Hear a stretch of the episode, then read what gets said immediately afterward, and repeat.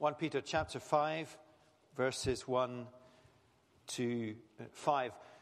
This was the passage I preached on at Sinclair's funeral service on uh, Friday to someone and about someone who had reached the end of the race. This morning we ordain and admit new elders as they start out that time of serving God's church. So let's read these words about eldership. 1 Peter chapter 5 verses 1 to 5.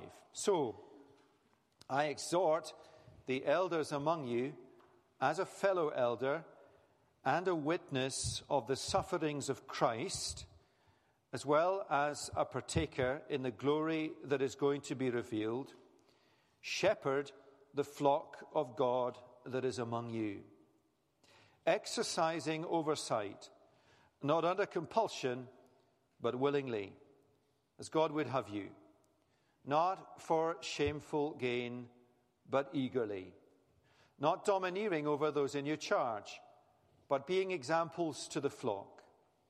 And when the chief shepherd appears, you will receive the unfading crown of glory. Likewise, you who are younger, be subject to the elders. Clothe yourselves, all of you, with humility toward one another. For God opposes the proud, but gives grace to the humble. Amen. And may God speak to us all from his living word. Well, turn with me in your Bibles to 1 Peter chapter 5 and verses 1 to 5. And you'll find on the inside back cover of the service sheet an outline for this passage. The Apostle Peter is writing to a group of churches in Asia Minor. And as he comes towards the end of his letter, he addresses the subject of eldership, of leadership in the church. What Peter the Apostle writes is authoritative, it is apostolic authority. Earlier in the service, we recited together the Apostles' Creed. I believe in the Holy Catholic and Apostolic Church. The word Catholic in the Creed simply means universal. And the word apostolic in the Creed means that we in Chalmers hold to the apostolic teaching as it is set down in the New Testament scriptures, which in and of itself affirms the Old Testament scriptures. Practically, that means that as a church, we do and must do what the Bible says. Because there is no other authority for the church. Because the Bible says what God says. Behind the apostles' authority is the inspiration of Almighty God. These are God's words to us, God's instructions. They have His authority. And in these verses, Peter addresses the elders, the congregation, and then everyone.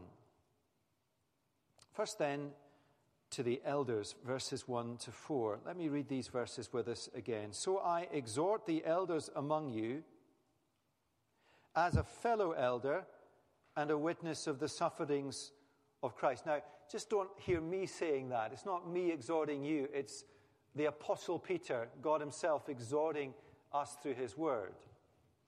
So I exhort the elders among you as a fellow elder and a witness of the sufferings of Christ as well as a partaker in the glory that is going to be revealed, shepherd the flock of God that is among you, exercising oversight not under compulsion but willingly, as God would have you, not for shameful gain but eagerly, not domineering over those in your charge, but being examples to the flock.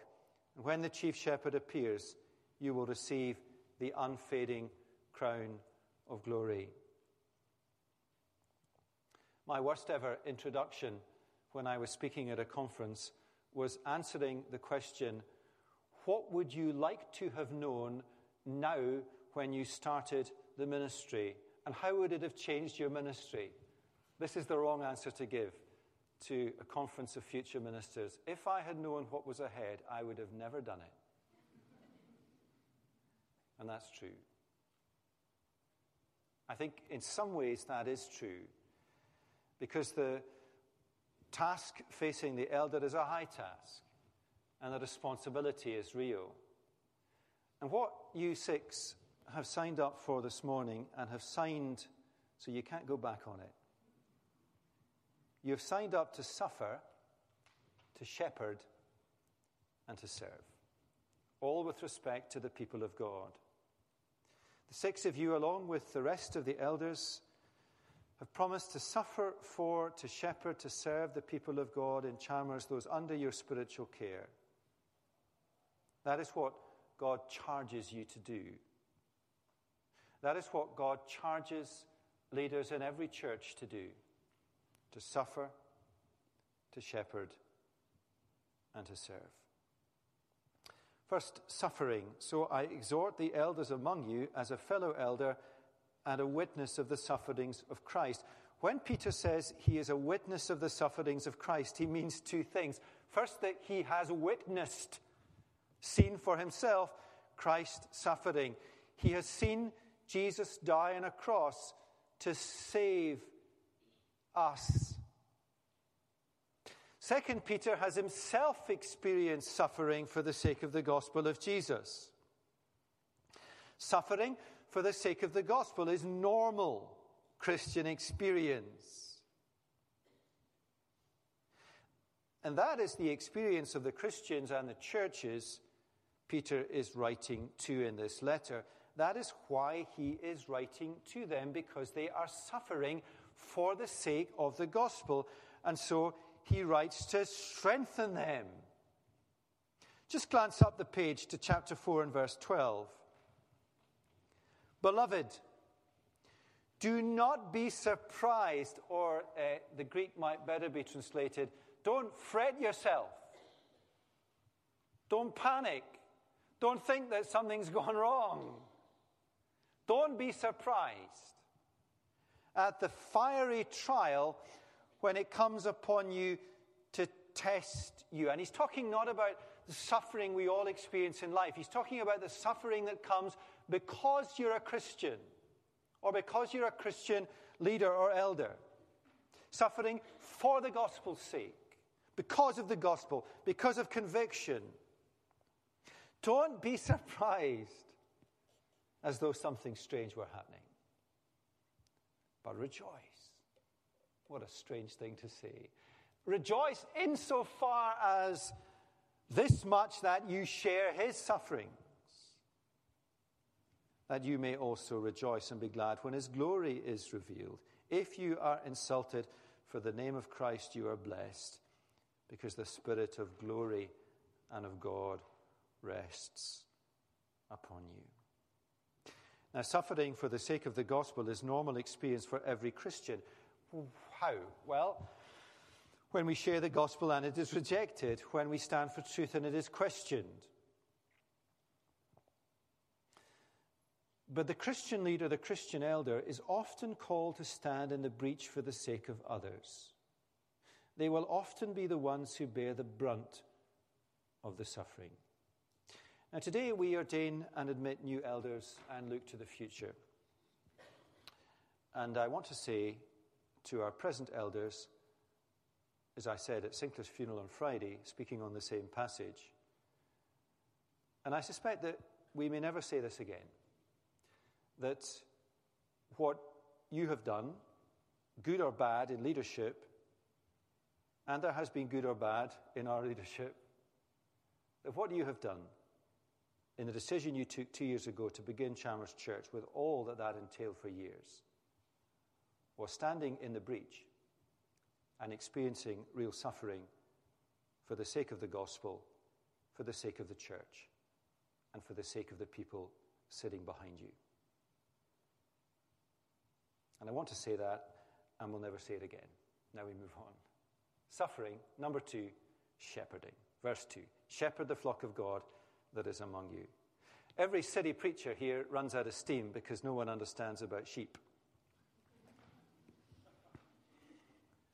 I was trying to inquire of a sheep farmer at Sinclair's funeral about sheep, but he looked at me and conveyed to me, in spite of my middle age, you daft laddie, you know nothing about sheep.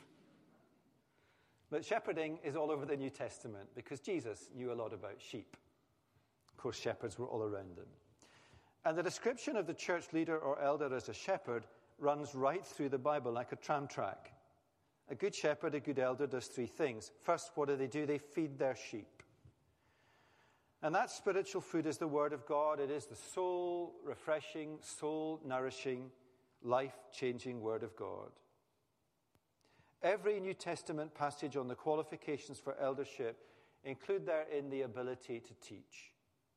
To teach God's Word, to give instruction in sound biblical doctrine. If you cannot, as elders, give sound biblical doctrine to people in the church, then you should not be elders. The Lord Jesus said this in Mark chapter 6, verse 34. He saw a great crowd, and he had compassion on them because they were like sheep without a shepherd. So, what did he do? He began to teach them many things. Quoting from Ezekiel 34, the Lord Jesus had compassion for the crowd because they had no shepherd. And so he taught them because that is what shepherds should do. And that is what those who purported to be shepherd in Jesus' day were not doing. Well, the end of John's gospel, the Lord Jesus says to Peter after asking him if he loved him, you know the passage, do you love me? Do you love me? Do you love me? What is his charge, his commission to the elders? Feed my sheep. Feed my lambs. Give them spiritual nourishment from my word. You six will have many responsibilities and duties as elders. But as shepherds, your calling is to feed God's people, to teach the Bible, to give sound spiritual instruction wherever you go and whoever you speak to. A good shepherd, a good elder, not only feeds their sheep, second, they care for them. Now, care is not a loose word in the New Testament. Here's how the word is used in Hebrews 13 17, for example. Obey your leaders and submit to them, for they are keeping watch over your souls or care over your souls as those who will have to give an account. Caring for God's people means keeping watch over their souls. It is a moving picture. It is a physician for souls, a doctor for souls. You are keeping watch over people's souls. You are to look out for them. You are to be concerned for their salvation. You are to be concerned if they are not saved. You are to be concerned for their growth. You are to be concerned for their perseverance. And when a soul is suffering, when a soul is in anguish, or turmoil, or doubt, or fear, you are to care for them. You are to see them strengthened in the Lord. Your business as elders, as shepherds, is to be physicians of souls. The elder says, I will keep watch. I will stand guard. I will stay awake. A good shepherd, a good elder feeds, cares, and third, protects the sheep.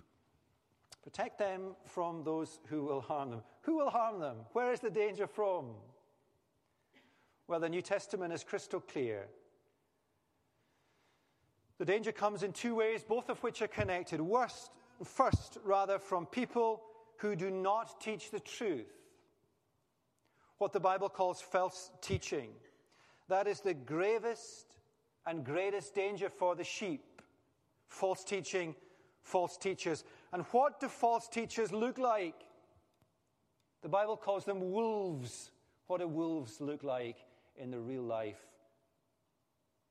of the church sheep, even lambs.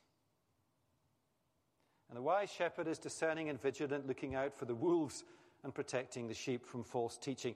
Now, you might, that might sound, it sounds a little, to me, a little extreme. The danger of false teaching, false shepherds. Surely they can't do any harm. Well, let me put it like this Did it matter what Sinclair Graham believed?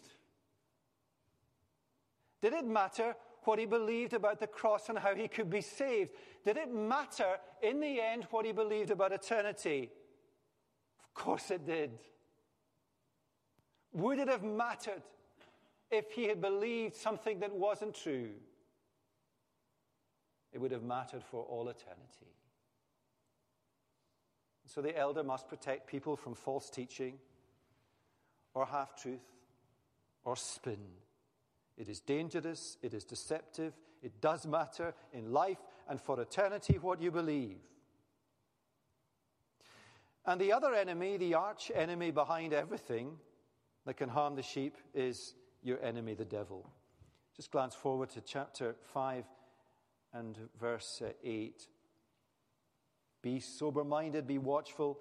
Your adversary, the devil, prowls around like a roaring lion, seeking someone to devour. Resist him, standing firm in your faith. The devil prowls around the sheep. The shepherd, the elder, is wise to that. Good leaders do not think perhaps that the devil is around every corner or in every cupboard. But it's far worse, surely, to think that he's not around any corners or any cupboards. You will not see a lion prowling around you until after it has pounced. And a good shepherd is vigilant, watchful, protecting the sheep. Now, we are blessed as a church with unity and stability. And we really are, in, in, with all our faults and weaknesses. And that's a kind of straight line truth comment. But we must guard it. Because what's the devil going to want to do to our church? He's going to prowl around like a roaring lion, looking for someone to devour and take them down. How do you, as elders, protect people from false teaching of the devil? Well, you can't do it, which is why Peter says, chapter 5, verse 9, resist him firm in your faith. Verse 12, I have written briefly to you, exhorting and declaring that this is the true grace of God. Stand in it.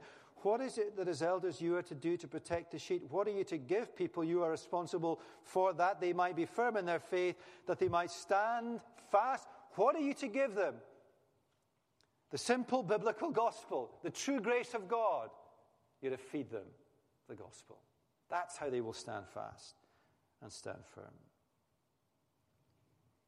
Every conversation you have, every visit you make, every Bible study you lead, speak of the true grace of God in the gospel and exhort people to stand fast in it. All other ground is sinking sand. Suffering, shepherding, and the third mark of the elder, serving. Read with me from the second half of verse 2. The elders should exercise oversight, they should lead, not under compulsion, but willingly, as God would have you, not for shameful gain, but eagerly, not domineering over those in your charge, but being examples to the flock.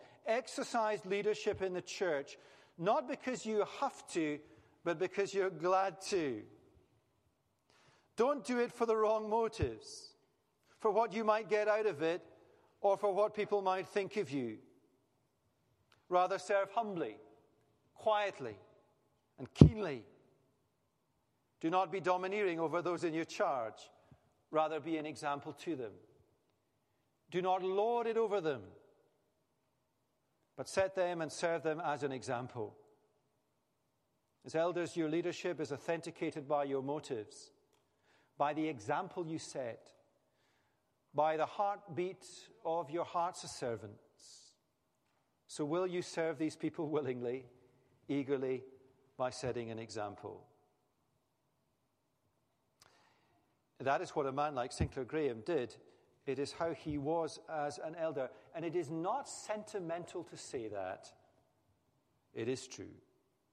Servant hearted leadership is a mighty powerful thing It is enabling, it is transforming. And the best example of all is the Lord Jesus Christ, who laid down his life for the sheep. I am the good shepherd, he said, who lays down his life for the sheep. Now, the Lord Jesus is not only the good shepherd, he is the chief shepherd. You and I might be shepherds and Chalmers, but we are not the chief shepherd. That is Jesus Christ. Chalmers is Jesus' church. He leads the church. The living word leads the church through the written word. The church is ruled by Jesus through his word. You and I are under shepherds. We take our lead from him. We lead as we love him, and we lead as we serve him. A good elder always has a good relationship with the Lord Jesus. I remember someone saying to, that to me when I became an elder. A good elder always has a good relationship with the Lord Jesus. They serve under him and they love him. Why will you suffer for these people? Why will you shepherd them? Why will you serve them? Because you love them. Why do you love them? Because you love Jesus. These two things can never be separated love for the Lord Jesus and love for God's people. Which is why the Lord Jesus said to Peter, before he said, Feed them and care for them, he asked Peter, Do you love me? Love Jesus and love them. And then the goal, the prize, where does it lead to in the end? Verse 4 When the chief shepherd appears, you will receive the unfading crown of glory. Peter is talking about the new creation, the glorious eternity for every true Christian. He spoke of it at the beginning of the letter, chapter 1, reminding the churches, the Christians he was writing to, of that glorious inheritance that is theirs. Remember that, hold on to that, look to that future glory when you are living for Christ and suffering for the sake of Christ in this world. And here in chapter 5, he says it to the elders, the leaders of the church, conscious that for them, the experience of suffering for the sake of Christ is often keenest. He does not say it to them, to you, because they will get a special reward. He is saying it simply so that they keep going to the end. And there is, of course, that added edge for those in leadership that I and you will stand one day before the Lord Jesus, and He will say to you and me, Did you suffer for them? Did you shepherd them? And did you serve them? That is what Peter has to say to the elders suffering, shepherding, serving, then glory. What does he say to us all, to the congregation. Verse 5a likewise, you who are younger, be subject to the elders. Now, the principle here is of a church submitting to the leadership, the spiritual oversight of the elders. The biblical exhortation to submit is expressed in a number of contexts within a church family and within our own families. Within our own families, wives submitting to husbands, children submitting to parents, within a church family, members submitting to elders. It is awfully countercultural, yet so clear in the Bible.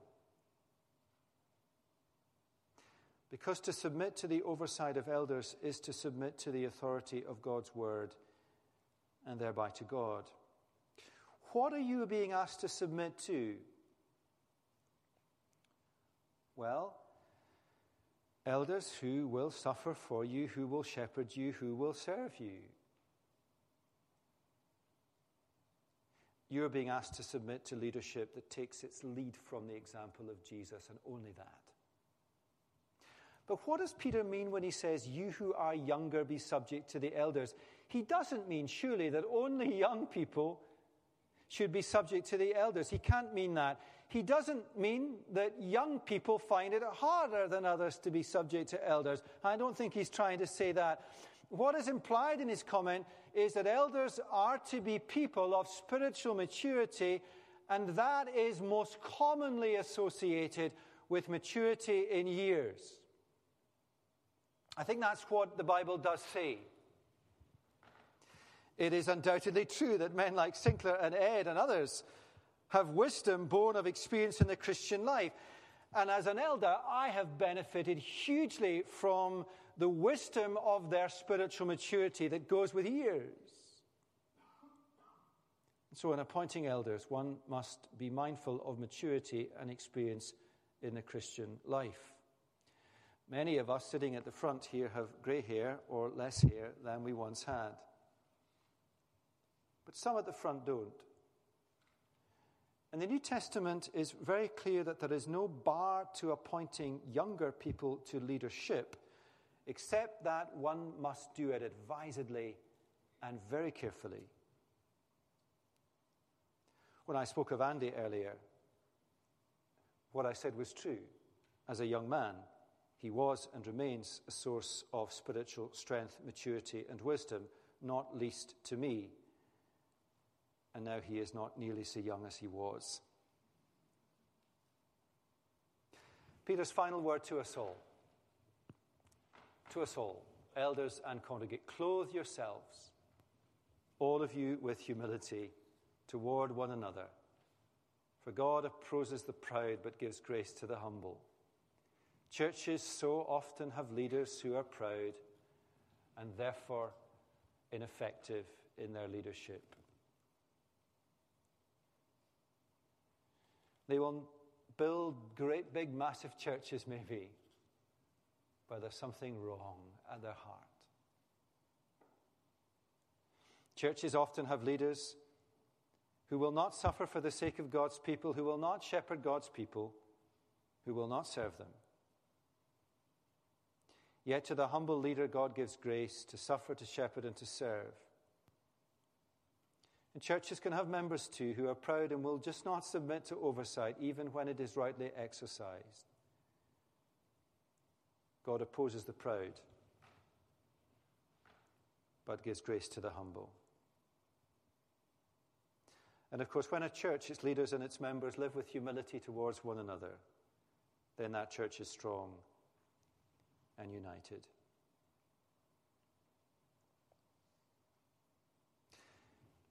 in my mind is a, a kind of picture of us all coming in on a Sunday, every one of us. And we get down on our knees.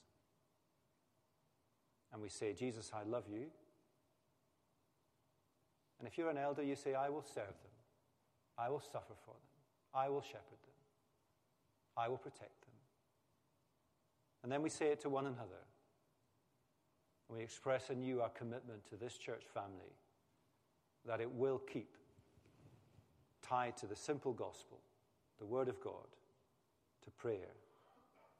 That we will keep on being outward looking, not inward looking, reaching, building, training, and sending. And the way to achieve that is to clothe yourselves, all of you, with humility. Let's pray. Father, these are serious things and yet wonderful things. In our mind's eye, there is the Lord Jesus who leads and rules and loves this church. And it is Him that we are all glad to serve as under shepherds of Christ.